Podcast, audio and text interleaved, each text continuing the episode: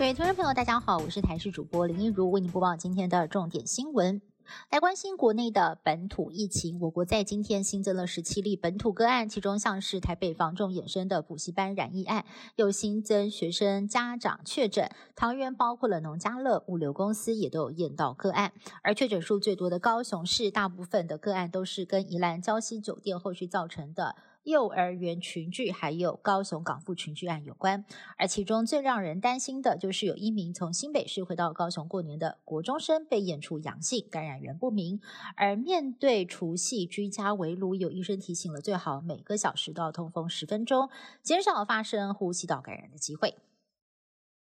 除夕这一天，桃园新增了七名确诊个案，包括了雅旭和某物流公司的员工，还有加贝尔幼儿园染疫幼童的保姆以及保姆儿子，也在居隔期间裁检确诊。另外，农家乐小吃店群聚案扩大，增加两名顾客的染疫，不过七名个案全都在原本的框列范围之内，因此对社区的威胁相对比较小。而市府也公布了最新个案足迹，包括了联邦银行、蛋行还有药局，提醒民众要特别注意。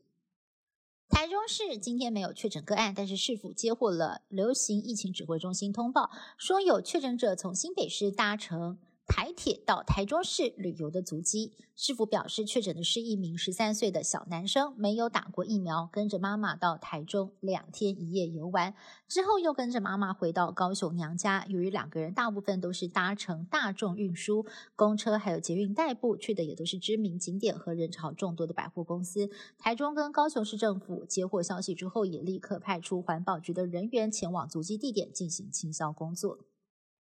四十七岁的艺人林志玲选在除夕这一天发文公布当妈妈的喜讯。林志玲表示，终于等到小天使诞生，想要跟大家分享感激的喜悦。一家三口幸福牵手照也曝光，老公也发文说了，只要保持正面希望，前方就会有爱的光明未来。不过有眼尖的粉丝发现，去年林志玲在过生日的时候就 po 文写下感谢生命和所有美好都来得刚刚好，似乎就透露为人母的喜悦。而根据林志玲哥哥透露，男宝宝是在元旦前在日本出生的，已经取好日本名字。不过碍于疫情的关系，短时间之内不会带小孩回台湾。距离北京冬奥开幕进入最后倒数阶段，中国大陆当局加紧相关彩排工作，各国代表团也陆续抵达。另外，当局也借着这次冬奥盛会宣扬中国的科技实力，像是在媒体中心开设智能厨房，从点餐、备餐再到送餐，全部都是由机器人一手包办。Omicron 病毒株肆虐全球，有中国的科学家警告，有一种带有 MERS 病毒，被称为是 New COVID 的新病毒，正在南非的蝙蝠之间广泛流传。只要有一个突变，就可能会渗入人体细胞，造成流行。科学家还警告，New COVID 的致死率高达百分之三十五。不过有专家表示了，New COVID 并不是新的病毒，二零一一年就在蝙蝠身上发现，不需要太过恐慌。